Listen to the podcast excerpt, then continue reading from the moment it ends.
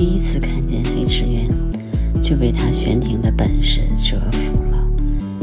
这也是我第一次看见鸟在悬停的时候可以抬头，因为一般的鸟悬停的时候头部都是不动的。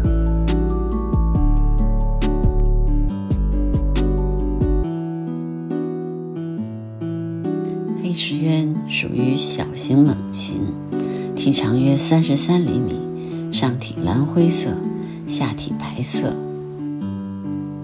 飞翔时初级飞羽下面黑色，与白色的下体形成鲜明的对照。